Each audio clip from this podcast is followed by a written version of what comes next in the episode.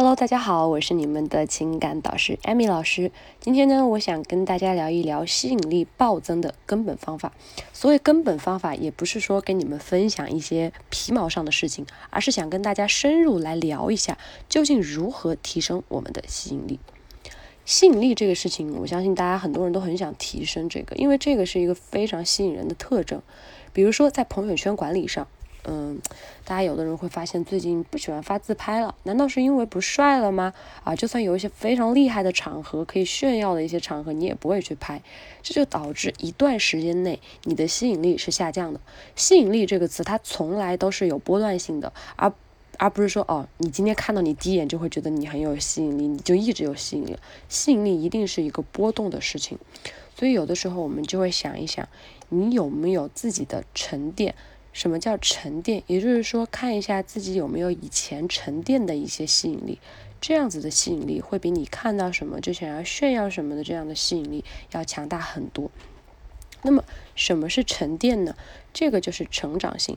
什么叫成长性？比如说，你有没有之前那些朋友圈？你之前的朋友圈会不会给大家带来一个基调，就是你究竟是一个什么样的人？成长性也是一个动态的过程，就像我刚才谈到的吸引力是一样的，它是一种持续的、不断的、缓慢的一个成长，它是一个非常迷人的成长。比如说，每隔一段时间，女生都会发现你比以前更优秀了，那么这个时候就比你她一开始就觉得你优秀，然后慢慢要减分，就更有吸引力。所以啊，心理学家艾略特·阿伦森曾经提出过的阿伦森效应，就很好的解释了成长性。人们最喜欢那些对自己的喜欢、奖励、赞扬不断增加的人和物，最不喜欢那些显得不断减分的人和物。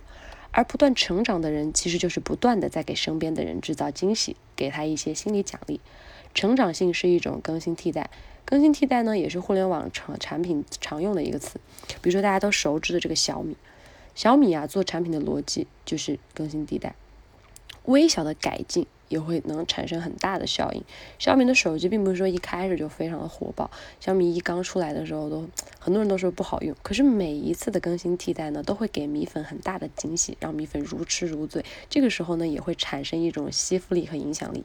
人也是一样的。那么我们要怎么样完成自己的一个吸引力法则呢？那就是成长性，成长性能给予一个人希望。一个具备成长性的人，你就能知道他一定能把事情做好。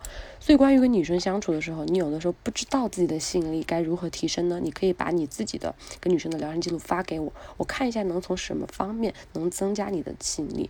你可以来加一下我的微信，我的微信号是八三三三六五零零。所以啊，有的时候成长性我们一定要。注意再注意，因为成长性能够滋生的就是女生对你的好感，能够滋生女生对你觉得，哎，你是一个很棒的人。那么慢慢的呢，她就会觉得你很有吸引力，你很有魅力，她会对你产生信任，会觉得你非常的靠谱。那这个时候呢，你就会发现，你跟她聊天的过程当中，不需要说你还要在想，哎，我要怎么怎么准备好我自己，我要注意什么技巧了。